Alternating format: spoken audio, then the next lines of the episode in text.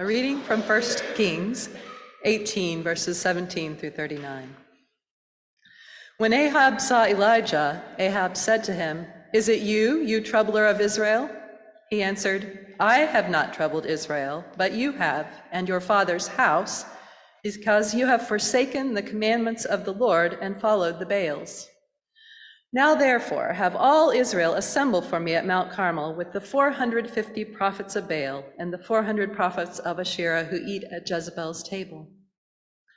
So Ahab sent to all the Israelites and assembled the prophets at Mount Carmel. Elijah then came near to all the people and said, How long will you go limping with two different opinions? If the Lord is God, follow him, but if Baal, then follow him. The people did not answer him a word. Then Elijah said to the people, I, even I only, am left a prophet of the Lord, but Baal's prophets number 450. Let two bulls be given to us. Let them choose one bull for themselves, cut it in pieces, and lay it on the wood, but put no fire to it. I will prepare the other bull and lay it on the wood, but put no fire to it. Then you call on the name of your God, and I will call on the name of the Lord. The God who answers by fire is indeed God. All the people answered, Well spoken. Then Elijah said to the prophets of Baal, Choose for yourselves one bull and prepare it first, for you are many. Then call on the name of your God, but put no fire to it. So they took the bull that was given them, prepared it, and called on the name of Baal from morning until noon, crying, O Baal, answer us. But there was no voice and no answer. They limped around the altar that they had made. At noon, Elijah mocked them, saying, Cry aloud, surely he is a god. Either he is meditating, or he has wandered away, or he is on a journey, or perhaps he is asleep and must be awakened. Then they cried aloud, and as was their custom, they cut themselves with swords and lances until the blood gushed over, out over them. As midday passed, they raved on until the time of the offering of the oblation, but there was no answer, no voice, no response. Then Elijah said to all the people, Come closer to me. And all the people came closer to him. First, he repaired the altar of the Lord that had been thrown down. Elijah took 12 stones, according to the number of the tribes of the sons of Jacob to whom the word of the Lord came, saying, Israel shall be your name. With the stones, he built an altar in the name of the Lord. Then he made a trench around the altar, large enough to contain two measures of seed. Next, he put the wood in order, cut the bull in pieces, and laid it on the wood. He said, Fill four jars with water and pour it on the burnt offering and on the wood. Then he said, Do it a second time. And they did it a second time. And again he said, Do it a third time. And they did it a third time, so that the water ran all around the altar and filled the trench also with water. At the time of the offering of the oblation, the prophet Elijah came near and said, O Lord, God of Abraham, Isaac, and Israel, let it be known this day that you are God in Israel, that I am your servant, and that I have done all these things at your bidding. Answer me, O Lord Answer me so that this people may know that you, O Lord, are God, and that you have turned their hearts back. Then the fire of the Lord fell and consumed the burnt offering, the wood, the stones, and the dust, and even licked up the water that was in the trench. When all the people saw it, they fell on their faces and said, The Lord indeed is God. The Lord indeed is God.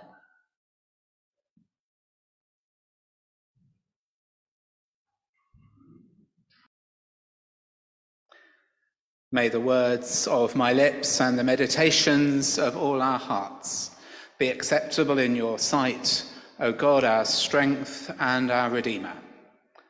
Amen. Today's Bible reading from the Narrative Lectionary, thank you, Rhonda, for reading it to us so beautifully. Uh, but the reading, I think, stopped uh, one verse too early. Where we left the story was where every children's Bible that I remember from my childhood and every Sunday school class that I've ever been involved with, we left it where they always leave the story, with the glorious fire from heaven descending and consuming the soaking wet offering that Elijah had faithfully prepared, while all the people fall down on their faces and worship the Lord as God. My question is Do you know what happens next? Let me read the next verse for you 1 Kings chapter 18, verse 40. Elijah said to them, Seize the prophets of Baal, do not let one of them escape. Then they seized them, and Elijah brought them down to the Wadi Kishon and killed them there. And my question for us this morning in a world of killing is this Who does God want to die? Who does God want to condemn?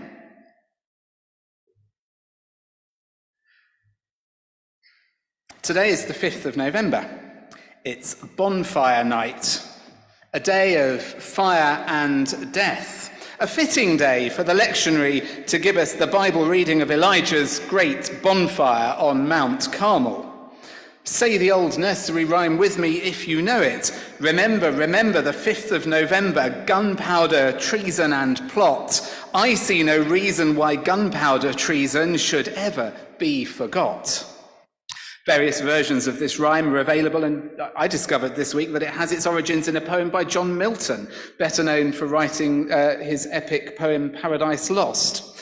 But the point is always the same in the different versions, which is that on bonfire night in England, the 5th of November, we gather joyfully to burn an effigy of Guy Fawkes remembering his treasonous act in conspiring to blow up the king. So I did a bit of digging. I thought, who was Guy Fawkes? The real Guy Fawkes was executed at the age of 35 in January 1606, uh, and he was executed just down the road from here in Westminster. He had a fairly distinguished military career and uh, became involved with a small group of English Catholics. Those of you who remember your history will know that there was a big power play at that point between the Catholics and the Protestants that kind of went one way and then the other with successive monarchs. And he kind of became involved with this small group of Catholics who planned to assassinate the Protestant King James by blowing up the Houses of Parliament with King James inside them. His uh, fate is well known. He gets executed, although ironically, he dies by hanging and not by burning. But in celebration of his failure to overthrow the king, his failure to blow up the Houses of Parliament, Londoners were encouraged to light bonfires on each 5th of November, provided that, and I quote, this testimony of joy be carefully done without any danger or disorder. So it's good to know that health and safety legislation was alive and well in the early 17th century. In fact, so keen were Parliament to ensure that Guy Fawkes's Guy Fawkes Guy Fawkes's treachery was not forgotten that an Act of Parliament was passed which designated each 5th of November as a day of thanksgiving for the joyful day of deliverance, and this Act remained in force until 1859. So the people who founded this church would, by law, have had to light bonfires on the 5th of November. Guy Fawkes night bonfires were accompanied by fireworks from the 1650s onwards, and it quickly became the custom to burn an effigy on the bonfire, sometimes of Guy Fawkes himself, but other, other signs of other popular villains, uh, including uh, a good one, apparently, was to burn an effigy of the Pope. This guy, as it came to be known, is these days, of course, normally uh, created by children from some old clothes, maybe some newspapers, and a mask. But the real Guy Fawkes has had something of an interesting afterlife, uh, being variously hailed as a traitor, a martyr, a political rebel, and a freedom fighter. As the saying goes, one man's terrorist is another man's hero. If you've ever seen the 2006 film V for Vendetta, this is a film in which some vigilante uh, rebels um, are taking a stand against a right wing dystopia, and the leader does so whilst wearing a Guy Fawkes mask. And this has led to something of a sort of resurgence of sympathy for Fawkes. And the adoption of the same mask by the hacker group Anonymous has contributed to this, with Guy Fawkes these days, in some people's eyes at least, now being viewed as a figure of kind of righteous anti authoritarianism, more folk hero than folk demon. Well, I'm certainly not defending him here. I'm just observing that this is the way in which his legacy has been reinvented. And so we come to today, to Bonfire Night 2023. And I wonder who you might imagine on the bonfire this evening. Probably, I'm guessing, not the Pope. He seems great to me. Maybe not even Guy Fawkes himself. But I wonder in our world who the good people of England might vote to put on a bonfire this evening. Who is the demon that you would like burned away? Maybe, maybe some global political tyrant. Maybe some figure of popular hatred. Maybe someone convicted of some terrible crimes. There are those living in our city today who are scared for their safety because others have been publicly threatening them, threatening their lives. We live in a world of anti Semitism and Islamophobia, a world of racism, of fear and condemnation of the other, in a world where some people believe that God is telling them to kill other people. Just this week, I attended the Mayor of Camden's interfaith reception. By the way, if you haven't been in the refurbished Camden Town Hall, uh, try and find an opportunity. It's beautiful. But we were there and we were hearing about people in the communities of the borough in which this church is located are living in fear, afraid to walk the streets of our city because of their clothing or their skin colour or their facial characteristics, afraid that these things will mark them out as targets of violence in November 2023 in London. And so I repeat my question Who does God want to die? Who goes on our altars of sacrifice to be consumed by the holy, purifying fire from on high? And I'm sure some of you will be answering in your minds, maybe most of you, well, no one. We don't want to condemn anyone. All we want is for the killing to stop. And good for you. That's what I want too. Except my question remains do we? A commitment to absolute non-violence, to the stopping of killing, is very hard to maintain in our world. As remembrance next Sunday is going to remind us. Sometimes even the most liberal and pacifist minded amongst us longs for the violent and aggressive enemy to be defeated, which usually means that it is now their turn to die. And so I repeat my question who would you place on the fire if you're really honest about it? Come back with me in time a little bit before Guy Fawkes to Shrove Tuesday, 1497. Come back with me to Florence, where supporters of the local Dominican friar collected thousands of household objects and burned them in the public square. This bonfire of the vanities, as it came to be known, was focused on objects that might tempt one to sin, including vanity items such as mirrors, cosmetics, fine dresses, playing cards, musical instruments. Other targets were books, manuscripts of songs, artworks, paintings, sculptures, all burned in the public square in Florence. And this theme of burning things to purify society has a long tradition in both history and literature. I remember for my GCSE English studying Ray Bradbury's sci fi novel, Fahrenheit 451, which depicts a, a, dystopian McCarthyite America where books have been outlawed and firemen don't put out fires, they light them, they burn the books. From there to the real book burnings of Nazi Germany and the ideological repressions of the Soviet Union, burning to purify is as much a part of our contemporary world as it was in ancient Florence, as it was in ancient Israel. Even within our own Baptist family, we are beset by arguments about purity. Who does God approve of and who does God condemn? The divisions around LGBTQ inclusion drive us into camps.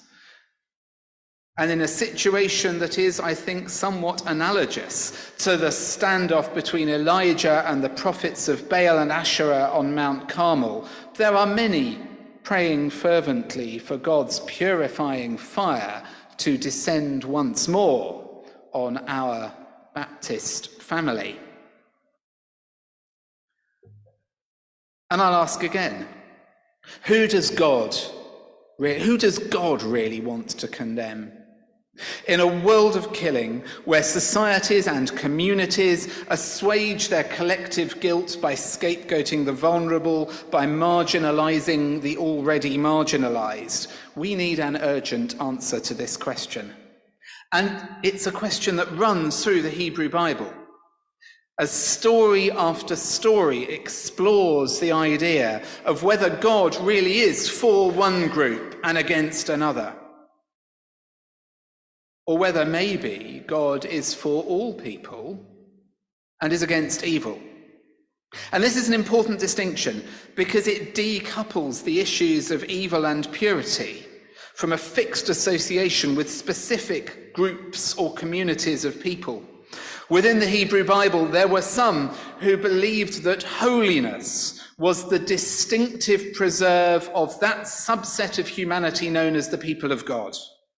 And that the role of religion within Hebrew society was to maintain the purity of the people of Israel, whilst opposing all those who did not worship the Lord as they worshipped. We saw this division last week in our sermon around the religious wars that ended up dividing Israel into north and south after the death of Solomon. But there is a counter tradition within the pages of the scriptures which asserts that the purpose of God's calling one people to be set aside as God's people was not to condemn the rest of humanity, but to bless it. And this is the tradition that casts God's people as a light to the nations, a beacon of hope in an otherwise dark world. And which of these traditions we embrace is important because it tells us something profound about how we see ourselves as the people of God in our time and in our context. Are we those called by God to be set aside, to condemn the world by our purity, to show the world that the wages of sin is death, and to show that by our holiness?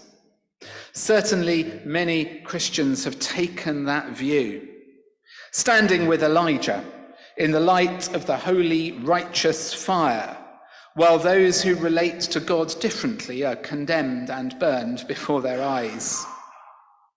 This, my friends, is not the path to God that I embrace. And I want to suggest that it's not the Baptist way, or at least that it shouldn't be. And it certainly isn't the Bloomsbury Baptist way. You see, we stand in a tradition that resists those who would tell other people whether they are acceptable to God or not. We stand for freedom of religion, for an open path to God that creates space, even for those with whom we might want to disagree. The early Baptists went to prison here in London for their refusal to say the creeds. And this is why we resist creedal forms of religion that tell people what to believe and then condemn those who choose to believe differently.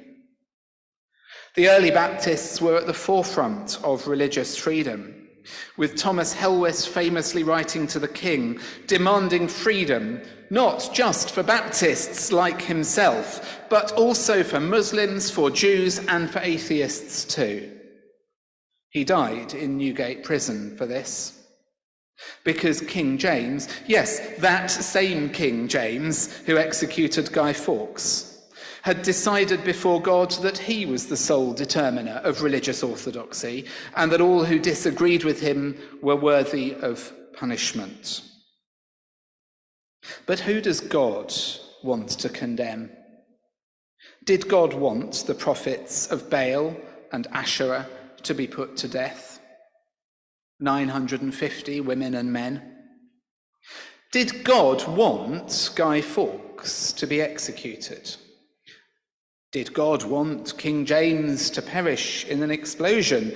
Did God want Thomas Helwys to die in prison? Did God want the vanities of Florence burned? Did God want the books of Nazi Germany burned? Did God want more than 1,400 Jewish people to die in a terror attack at the hands of Hamas last month? Does God want the civilian Palestinian population in Gaza to be displaced and bombed? Does God want the Israeli settlers in the West Bank? Does God want the Palestinian suicide bomber in a marketplace in Jerusalem? Does God want Putin to successfully annex Ukraine? Does God want the Ukrainian defenders to liberate their country? Does God want the Taliban to rule Afghanistan? There are those who would say a resounding yes to each of these, although I suspect there's no one who would say yes to all of them.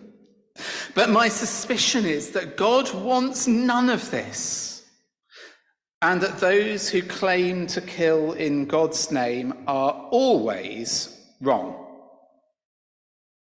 In fact, I suspect that those who kill are always wrong, even when they do so for the very best of intentions.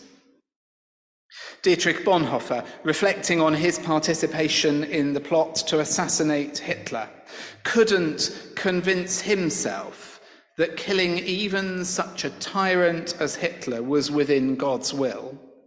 He said, when a man takes guilt upon himself in responsibility, he imputes his guilt to himself and no one else. He answers for it.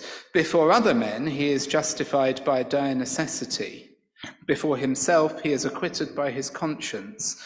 But before God, he hopes only for grace. The fire from heaven on Mount Carmel did not consume the prophets of Baal and Asherah. It consumed the wood of Elijah's offering. The killing was all Elijah. Those who claim to act on God's behalf, to speak God's words, to interpret God's will, they're not always right.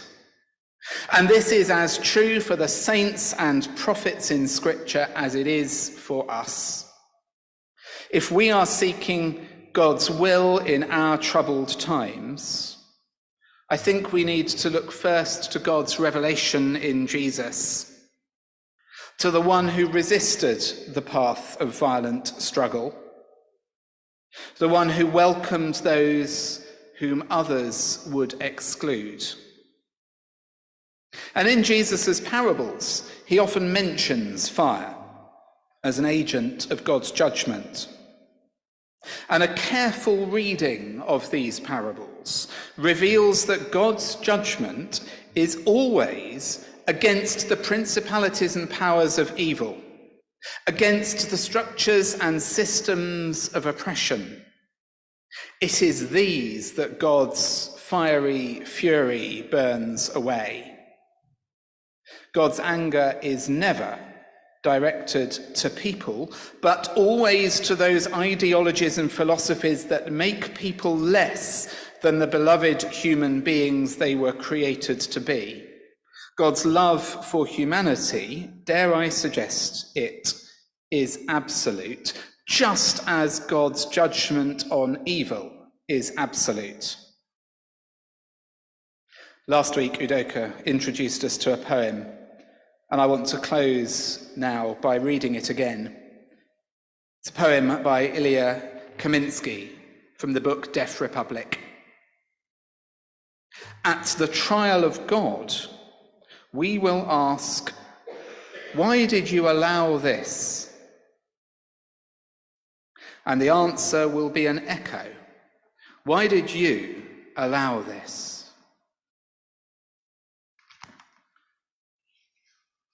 A moment of reflection.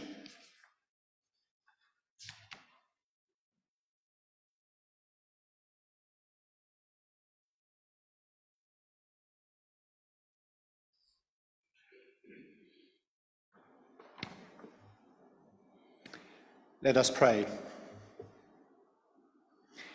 Dear Lord, as we come together for this prayer, terrible wars are still raging in Palestine, Ukraine, and in other forgotten countries.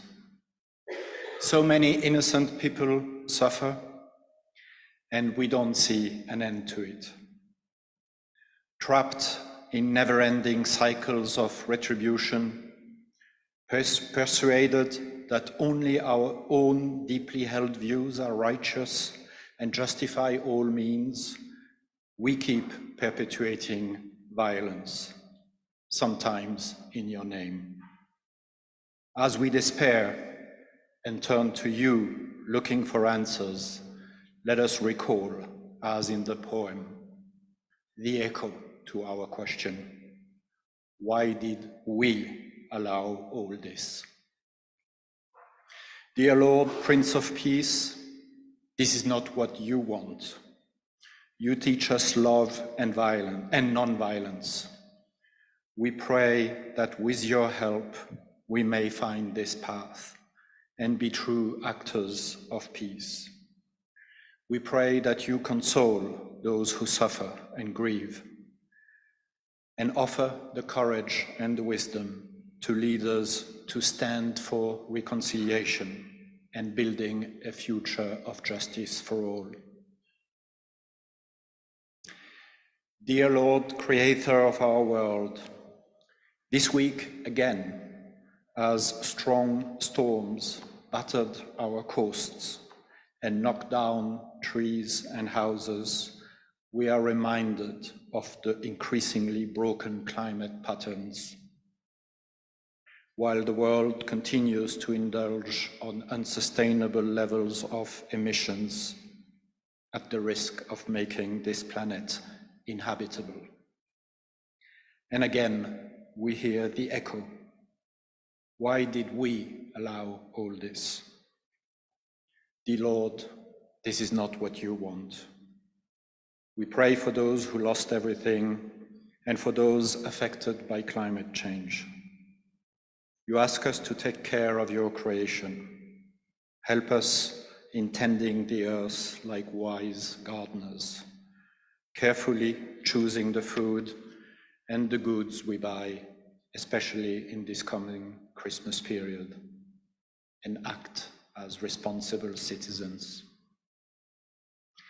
Dear Lord of compassion, we cross so many homeless people in our streets cold and miserable, while we are glued to our phones, convinced that our lives are more important and that we cannot do anything about it. Why did we allow all this? This is not what you want. We realize that it is our indifference and passive acceptance of inequality that has enabled this world of individualism to flourish. But you tell us about a different path. Love your neighbor as yourself.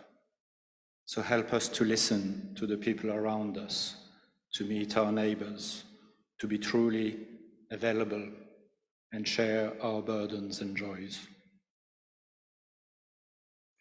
Dear Lord, in these times more than ever, we pray for a better world, less violent and more inclusive, where every voice is heard, with a true community spirit.